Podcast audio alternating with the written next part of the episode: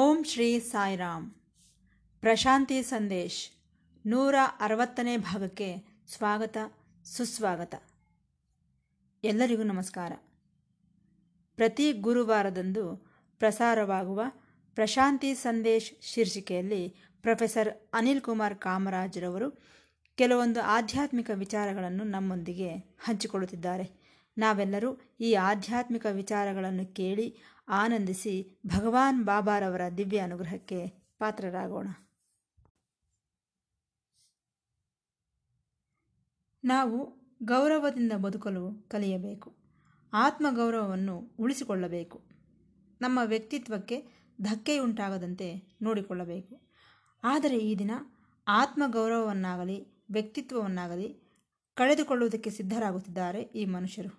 ಹಾಗಾಗಿಯೇ ನಾವು ಬಲಹೀನರಂತೆ ತಯಾರಾಗುತ್ತಿದ್ದೇವೆ.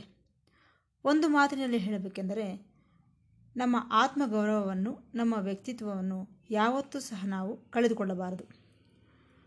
ಒಂದು ಗುಂಪಿನೊಂದಿಗೆ ಸೇರಿಯೋ, ಇಲ್ಲವೇ ಆಸ್ತಿಪಾಸ್ತಿಗಳಿಂದಾಗಿಯೋ, ಇಲ್ಲವೇ ಅಧಿಕಾರಗಳಿಂದಾಗಿಯೋ ಈ ಆತ್ಮಗೌರವ, ಈ ವ್ಯಕ್ತಿತ್ವ ನಿಲ್ಲುತ್ತದೆ ಎಂಬ ಭಾವನೆ ತಪ್ಪು. ಅದು ನಮ್ಮ ಭ್ರಮೆ. ನಾವು ಸದಾ ನೆನಪಿನಲ್ಲಿಟ್ಟುಕೊಳ್ಳಬೇಕಾದಂತಹ ಒಂದು ವಿಚಾರವಿದೆ. ನಾವು ಒಂದು ಗುಂಪಿನೊಳಗೆ ಸೇರಿದಾಗ ನಾವು ಸಹ ಕುರಿಗಳ ಮಂದೆಯಲ್ಲಿರುವ ಒಂದು ಕುರಿಯಂತೆಯೇ ಆಗಿಬಿಡುತ್ತೇವೆ. ಇನ್ನು ನಾವು ಮನುಷ್ಯರು ಎಂದು ಅನ್ನಿಸಿಕೊಳ್ಳುವುದಿಲ್ಲ. ಹಾಗಲ್ಲದೆ ಒಬ್ಬ ವ್ಯಕ್ತಿಯಂತೆ ನಿಲ್ಲು ನೀನು. ವ್ಯಕ್ತಿಯಾಗಿ ನಿಂತಾಗ, ಆತ್ಮಗೌರವ ಉಂಟಾದಾಗ ನೀನೆಷ್ಟೋ ಬಲವಂತನಾಗುತ್ತೀಯ. ನಿಜ ಹೇಳಬೇಕೆಂದರೆ ಈ ವ್ಯಕ್ತಿತ್ವದಲ್ಲೇ ಈ ಗೌರವವಿದೆ, ನಿನ್ನ ಮರ್ಯಾದೆಯೂ ಇದೆ. ನಾವೇನೋ ಯಂತ್ರದಲ್ಲಿರುವಂತಹ ಒಂದು ಭಾಗವಲ್ಲ. ಪ್ರಪಂಚದಲ್ಲಿ ನಮಗೂ ಸಹ ಒಂದು ಪಾತ್ರವಿದೆ. ಈ ಸೌಂದರ್ಯಕ್ಕೆ, ಆನಂದಕ್ಕೆ ನಾವು ಸಹ ಸ್ವಲ್ಪ ಉತ್ತೇಜನ ನೀಡುತ್ತಿದ್ದೇವೆ. ನಾವು ಯಾವತ್ತೂ ಸಹ ಬಡವರಲ್ಲ. ನಮ್ಮಲ್ಲಿ ಪ್ರೇಮವಿದೆ, ದಯೆ ಇದೆ, ವಿಶೇಷವಾದಂತಹ ತಿಳುವಳಿಕೆಗಳಿವೆ. ನಮಗೆ ಸ್ವಾಮಿ ಪ್ರಸಾದಿಸಿದಂತಹ ಜ್ಞಾನವಿದೆ. ಕೃಷಿಯ ಮೂಲಕ ನಾವು ಭಗವದ್ ಅನುಭವಗಳನ್ನು ಪಡೆಯುವುದಕ್ಕೆ ಅವಕಾಶವಿದೆ. ಇವೆಲ್ಲವೂ ನಾವು ಸಾಧಿಸುವಂತಹ ಅಸಾಮಾನ್ಯವಾದಂತಹ ಪ್ರಯೋಜನಗಳು. ನಮ್ಮ ಘನತೆಯನ್ನು ಕಾಪಾಡಿಕೊಳ್ಳಬೇಕು, ಸಂತೋಷವನ್ನು ಹಂಚಬೇಕು. ಯಾವತ್ತೂ ಸಹ ಒಬ್ಬ ಭಿಕ್ಷುಕನಂತೆ, ಬಲಹೀನನಂತೆ ಇರಬಾರದು. ಆದರೆ ನಾವು ಒಂದು ಸಮೂಹದೊಳಗೋ ಒಂದು ಗುಂಪಿನೊಳಗೋ ಸೇರಿದಾಗ ನಾವು ಸಹ ಅವರಂತೆಯೇ ಒಂದು ನರಿಯಂತಹ ಬುದ್ಧಿಯನ್ನು ಬೆಳೆಸಿಕೊಳ್ಳಬೇಕಾಗುತ್ತದೆ. ನರಿಗಿರುವ ವಂಚನೆ, ಮೋಸ ಇದೆಯಲ್ಲ, ಆ ರೀತಿ ಮಾಡುವುದಕ್ಕೆ ನಾವು ಸಿದ್ಧರಾಗಬೇಕಾಗುತ್ತದೆ. ಈ ಗುಂಪು ಎಂಬುದು ಆತ್ಮಗೌರವವನ್ನು ದ್ವೇಷಿಸುತ್ತದೆ.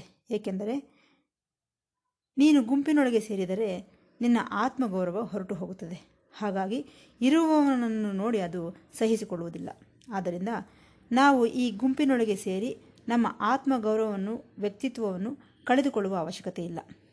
ಈ ವ್ಯಕ್ತಿತ್ವ, ಆತ್ಮಗೌರವ ಇರುವವನು ಯಾರೂ ಸಹ ಅಸತ್ಯವನ್ನು ಸಹಿಸುವುದಿಲ್ಲ. ಈ ಆಚಾರ ವಿಚಾರಗಳನ್ನು ಹಿಡಿದುಕೊಂಡು ನೇತಾಡುವುದಿಲ್ಲ. ಮೂಢನಂಬಿಕೆಗಳಿಗೆ ದಾಸನಾಗುವುದಿಲ್ಲ. ಆತನು ಆತ್ಮಗೌರವವನ್ನು ಹೊಂದಿದಂತಹವನು. ಉದಾಹರಣೆಗೆ ನೋಡಿ, ನಮ್ಮ ಉಪನಿಷತ್ತುಗಳು ಬೋಧಿಸಿದಂತಹ ಋಷಿಗಳು ಎಂತಹ ಉತ್ತಮರೆಂದರೆ, ಪ್ರತಿಯೊಬ್ಬ ರಾಜನೂ ಸಹ ಅವರ ಹತ್ತಿರಕ್ಕೆ ಹೋಗುತ್ತಿದ್ದರು. ಈ ಋಷಿಗಳು ಯಾರೂ ಸಹ ರಾಜರ ಹತ್ತಿರಕ್ಕೆ ಹೋಗುತ್ತಿರಲಿಲ್ಲ. ರಾಜರೇ ಹೋಗುತ್ತಿದ್ದರು ಋಷಿಗಳ ಹತ್ತಿರಕ್ಕೆ. ಹೋಗಿ ಅವರ ಅನುಮತಿಯಿಂದ ಮಾತ್ರವೇ ಅವರ ಆಶ್ರಮದೊಳಗೆ ಪ್ರವೇಶಿಸುತ್ತಿದ್ದರು. ಅವರಿಗಿರುವಂತಹ ಆತ್ಮಗೌರವ ಅಂತಹದು. ಅದನ್ನು ನಾವು ಗಮನಿಸಬೇಕು. ಆದರೆ ನಾವೇನೋ ಈ ಅಧಿಕಾರಗಳಿಂದಾಗಿ ಆತ್ಮಗೌರವ ಬರುತ್ತದೆ ಎಂದುಕೊಳ್ಳುತ್ತೇವೆ. ಇದು ತಪ್ಪು. ಈ ಅಧಿಕಾರಗಳಿಗಾಗಿ ಎಂತಹ ತಪ್ಪುಗಳನ್ನಾದರೂ ಸರಿ ಮಾಡಲು ಸಿದ್ಧರಾಗುತ್ತೇವೆ. ಪದವಿಗಳಿಗೋಸ್ಕರ ಕೊನೆಗೆ ನಾನು ಆತ್ಮಸ್ವರೂಪನು, ನನ್ನೊಳಗೆ ಆತ್ಮವಿದೆ, ನನಗೆ ಆತ್ಮಗೌರವವಿದೆ ಎಂಬ ವಿಚಾರವನ್ನು ಸಹ ಮರೆತು ಹೋಗುತ್ತೇವೆ. ಈ ಅಧಿಕಾರ ದಾಹ ನಮ್ಮನ್ನು ಅಷ್ಟು ಪತನಗೊಳಿಸುತ್ತದೆ. ನಿಜವಾಗಿ ಪ್ರಜೆಗಳನ್ನು ಪ್ರೀತಿಸುವವರು ಯಾರು, ಎಂತಹವರು ಪ್ರಜೆಗಳನ್ನು ಪ್ರೀತಿಸುತ್ತಾರೆ ಎಂದು ಪ್ರಶ್ನಿಸಿದರೆ, ಪ್ರಜೆಗಳನ್ನು ಪ್ರೀತಿಸುವ ವ್ಯಕ್ತಿಗಳು ಸೃಜನಾತ್ಮಕ ಶಕ್ತಿಯನ್ನು ಹೊಂದಿರುತ್ತಾರೆ. ಕ್ರಿಯೇಟರ್ಸ್. ಅವರು ಸೃಷ್ಟಿಸಬಲ್ಲರು. ಈ ಪೇಂಟರ್ಸ್ ಆಗಿರಲಿ, ಕವಿಗಳಾಗಿರಲಿ, ಸಂಗೀತ ವಿದ್ವಾಂಸರಾಗಿರಲಿ, ನೃತ್ಯ ಕಲಾವಿದರಾಗಿರಲಿ, ಶಿಲ್ಪಿಗಳಾಗಿರಲಿ, ಅವರ ಒಂದು ನೈಪುಣ್ಯತೆಯನ್ನು, ಅವರ ಕಲೆಯನ್ನು ಸಮಾಜಕ್ಕೆ ನೀಡುತ್ತಾರೆ. ಅಷ್ಟೇ ಅಲ್ಲದೆ ಈ ಪ್ರಜೆಗಳನ್ನು ಪ್ರೀತಿಸುವವರು ಇತರರಲ್ಲಿ ವಿಶ್ವಾಸವನ್ನು ಗಳಿಸುತ್ತಾರೆ. ಇತರರಲ್ಲೂ ಸಹ ಈ ಸೃಜನಾತ್ಮಕ ಶಕ್ತಿಯನ್ನು ವೃದ್ಧಿಗೊಳ್ಳುವಂತೆ ಅವರನ್ನು ಉತ್ಸಾಹಪಡಿಸುತ್ತಾರೆ. ಇದು ಆತ್ಮಗೌರವವನ್ನು ಹೊಂದಿರುವಂತಹವರ ಲಕ್ಷಣ. ಆದರೆ ನಾವು ಅಂದುಕೊಳ್ಳುತ್ತೇವೆ ನಮಗೆ ಆಸ್ತಿ ಇದ್ದಷ್ಟು ಉತ್ತಮರಾಗಿ ಬಿಡುತ್ತೇವೆ ಎಂದು. ಇದು ತಪ್ಪು. ಇದರಿಂದ ನಾವು ಆಸ್ತಿಪಾಸ್ತಿಗಳಿಗೆ ದಾಸರಾಗಿ ಬಿಡುತ್ತೇವೆ ಅಷ್ಟೇ. ಆಸ್ತಿ ಎಷ್ಟು ಇದ್ದರೆ ಅಷ್ಟು ಗುಲಾಮರಾಗಿದ್ದಾರೆ ಎಂದರ್ಥ. ನಾವು ಈ ವಸ್ತು ಸಮುದಾಯವನ್ನು ಆಸ್ತಿಪಾಸ್ತಿಗಳನ್ನು ಬಳಸಿಕೊಳ್ಳಬೇಕೇ ವಿನಃ ಅವುಗಳಿಗೆ ನಾವು ದಾಸರಾಗಬಾರದು, ಯಾವುದನ್ನು ಸಹ ಸ್ವಾಧೀನಪಡಿಸಿಕೊಳ್ಳಬಾರದು. ಚಿಕ್ಕ ಉದಾಹರಣೆ, ಈ ಮನುಷ್ಯನಿದ್ದಾನೆ, ಅವನು ನನ್ನ ಕೈಯಲ್ಲಿರಬೇಕು, ಅದೇನೋ ಬಹಳ ಚೆನ್ನಾಗಿದೆ, ಅದನ್ನು ನಾನು ಪಡೆದುಕೊಳ್ಳಬೇಕು, ಈ ಭಾವನೆ ಹೋಗಬೇಕು. ಅದನ್ನು ಪಡೆದುಕೊಂಡ ನಂತರ ನಿನಗೆ ದುಃಖ ಬರುತ್ತದೆ. ಅವನನ್ನು ಸ್ವಾಧೀನಪಡಿಸಿಕೊಳ್ಳಬೇಕೆಂದು ನೀನು ಅಂದುಕೊಂಡಾಗ ಅವನ ಸ್ವಾತಂತ್ರ್ಯವನ್ನು ನೀನು ಕಳೆಯುತ್ತಿದ್ದೀಯ, ನಿನಗೆ ಗುಲಾಮನನ್ನಾಗಿ ಮಾಡಿಕೊಳ್ಳುತ್ತಿದ್ದೀಯ. ಇದು ಬಹಳ ತಪ್ಪು. ಯಾರನ್ನು ಸಹ ನಾವು ಸ್ವಾಧೀನಪಡಿಸಿಕೊಳ್ಳಬಾರದು, ಯಾರೂ ಸಹ ನಮ್ಮ ಕೈ ಕೆಳಗೆ ಗುಲಾಮನಾಗಿರಬೇಕೆಂದು ಭಾವಿಸಬಾರದು. ಈಗ ಚಂದ್ರನಿದ್ದಾನೆ, ಈ ಚಂದ್ರನ ಬೆಳಕು ಬೆಳದಿಂಗಳನ್ನು ನಾವು ಅನುಭವಿಸುತ್ತೇವೆ ವಿನಃ ಆ ಚಂದ್ರನನ್ನು ನಮ್ಮ ಸ್ವಾಧೀನದಲ್ಲಿಟ್ಟುಕೊಳ್ಳಲು ಸಾಧ್ಯವೇ? ಆದ್ದರಿಂದ ನಾವು ಯಾವತ್ತೂ ಸಹ ವ್ಯಕ್ತಿಗಳ ಸ್ವಾತಂತ್ರ್ಯವನ್ನು ಕಳೆಯಬಾರದು, ಏಕೆಂದರೆ ಈ ಸ್ವಾತಂತ್ರ್ಯವೇ ಮಾನವತ್ವಕ್ಕೆ ಆತ್ಮ. ಇದನ್ನು ನಾವು ಗುರುತಿಸಬೇಕು.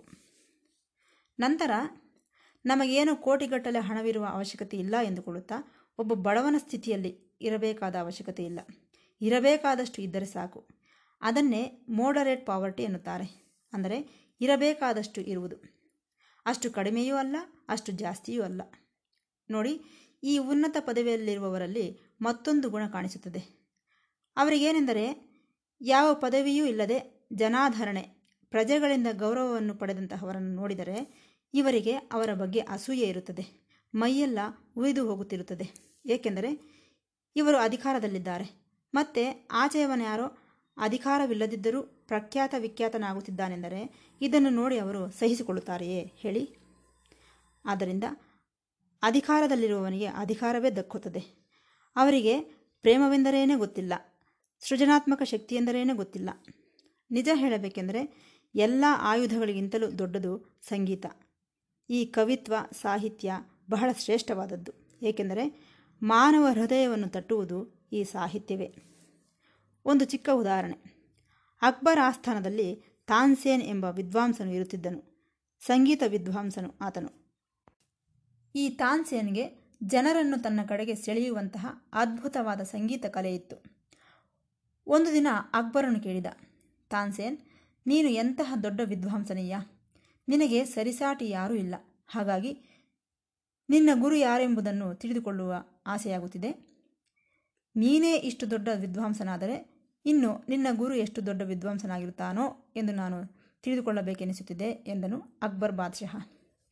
ಅದಕ್ಕೆ ತಾನ್ಸೇನ್ ಹೇಳಿದ, ವಿನಯದಿಂದ ಹೇಳಿದ,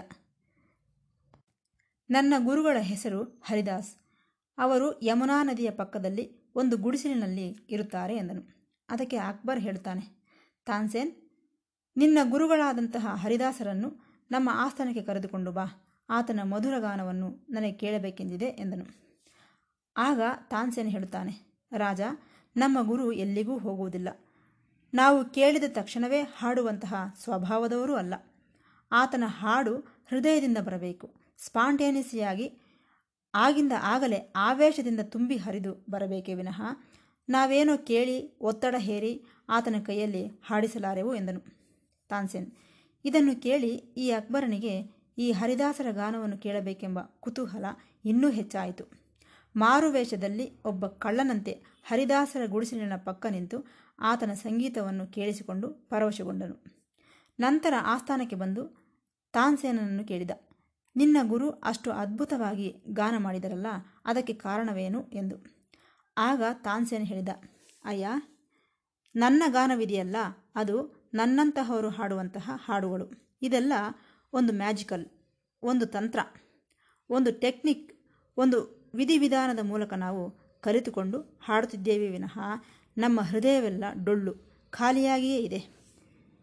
ನೀವು ಕೊಡುವಂತಹ ಧನಕ್ಕೆ ಆಸೆಪಟ್ಟು ಒಬ್ಬ ಭಿಕ್ಷುಕನಂತೆ ನಾನು ಹಾಡುತ್ತಿದ್ದೇನೆ. ನಾನು ಲೋಭಿ ಅಷ್ಟೇ ಅಲ್ಲ, ನನ್ನ ಸಂಗೀತವನ್ನು ನಿಮ್ಮ ಆಸ್ಥಾನದಲ್ಲಿ ಹಾಡಿ ಅದನ್ನು ಮಾರಿಕೊಳ್ಳುತ್ತಿದ್ದೇನೆ. ಇದು ಗಾಯಕನಾಗಿ ನನ್ನ ಪರಿಸ್ಥಿತಿ. ಆದರೆ ನಮ್ಮ ಗುರು ಹರಿದಾಸ್ ಅಂತಹವರಲ್ಲ. ಆತನ ಸಂಗೀತ ಮ್ಯಾಜಿಕ್ ಅಲ್ಲ, ಆತನ ಸಂಗೀತ ಒಂದು ಮಿರಾಕಲ್, ಪವಾಡ, ಒಂದು ಮಹಿಮೆ. ಏಕೆಂದರೆ ತುಂಬು ಹೃದಯದಿಂದ ಬಂದಂತಹುದು ಅವರ ಸಂಗೀತ. ಆ ಸಂಗೀತ ಶ್ರೇಷ್ಠವಾದದ್ದು. ಹೂವಿನ ಪರಿಮಳ ಹೇಗೆ ಸಹಜವಾಗಿರುತ್ತದೆಯೋ ಅವರ ಪರಮಾನಂದ ಸ್ಥಿತಿಯಿಂದ ಬಂದದ್ದೇ ಈ ಸಂಗೀತ. ಹೃದಯವೆಲ್ಲ ಪ್ರೇಮದಿಂದ ತುಂಬಿದೆ, ತನ್ನ ಹೃದಯವೆಲ್ಲ ಭಗವಂತನನ್ನೇ ತುಂಬಿಸಿಕೊಂಡಿದ್ದಾರೆ. ಆದ್ದರಿಂದ ಆ ಸಂಗೀತ ಅಷ್ಟು ರಮ್ಯವಾಗಿರುತ್ತದೆ ಎಂದನು ತಾನ್ಸೇನ್. ಇದನ್ನೆಲ್ಲ ಕೇಳಿಸಿಕೊಂಡನು ಅಕ್ಬರ್. ಆದ್ದರಿಂದ ನಾವು ಯಾವಾಗ ಆತ್ಮದ ಬಗ್ಗೆ ಚಿಂತಿಸಿದೆವೋ, ಆತ್ಮಗೌರವವನ್ನು ಉಳಿಸಿಕೊಂಡೆವೋ, ಆಗ ನಮಗೆ ಎಷ್ಟೋ ನೂತನವಾದ ಅನುಭವಗಳು ಉಂಟಾಗುತ್ತವೆ. ಆನಂದ ಬರುತ್ತದೆ, ಬ್ರಹ್ಮಾನಂದ ಬರುತ್ತದೆ, ಶಾಂತಿ ಉಂಟಾಗುತ್ತದೆ, ಅವಗಾಹನೆ ಹೆಚ್ಚುತ್ತದೆ. ಮೌನವನ್ನು ಪ್ರೀತಿಸುತ್ತೇವೆ. ಆಗಲೇ ನಮ್ಮೊಳಗೆ ಆ ನಿಶ್ಶಬ್ದತೆಯಲ್ಲೇ ಸಂಗೀತ ಉಂಟಾಗುವ ಅವಕಾಶವಿದೆ. ಇದೇ ಆ ವ್ಯಕ್ತಿತ್ವದಲ್ಲಿರುವಂತಹ ವಿಶೇಷತೆ. ನಿಜ ಹೇಳಬೇಕೆಂದರೆ ನಾವು ಒಂದು ಬೀಜ ಮಾತ್ರವೇ. ಆ ಬೀಜ ಬೆಳೆದು ಪುಷ್ಟೀಕರಿಸುತ್ತದೆ ನಂತರದ ಕಾಲದಲ್ಲಿ. ಇದನ್ನು ನಾವು ಗುರುತಿಸಬೇಕು. ಆತ್ಮಗೌರವವಿರುವ ವ್ಯಕ್ತಿ ಒಂದು ನವ ಸಮಾಜವನ್ನು ನಿರ್ಮಿಸಲ್ಪಡುತ್ತಾನೆ. ನಾವು ಈ ಭೂಮಿಯ ಮೇಲೆ ಸಂಪೂರ್ಣವಾಗಿ ವಿಶ್ವಾಸವನ್ನು ಹೊಂದಿರಬೇಕು.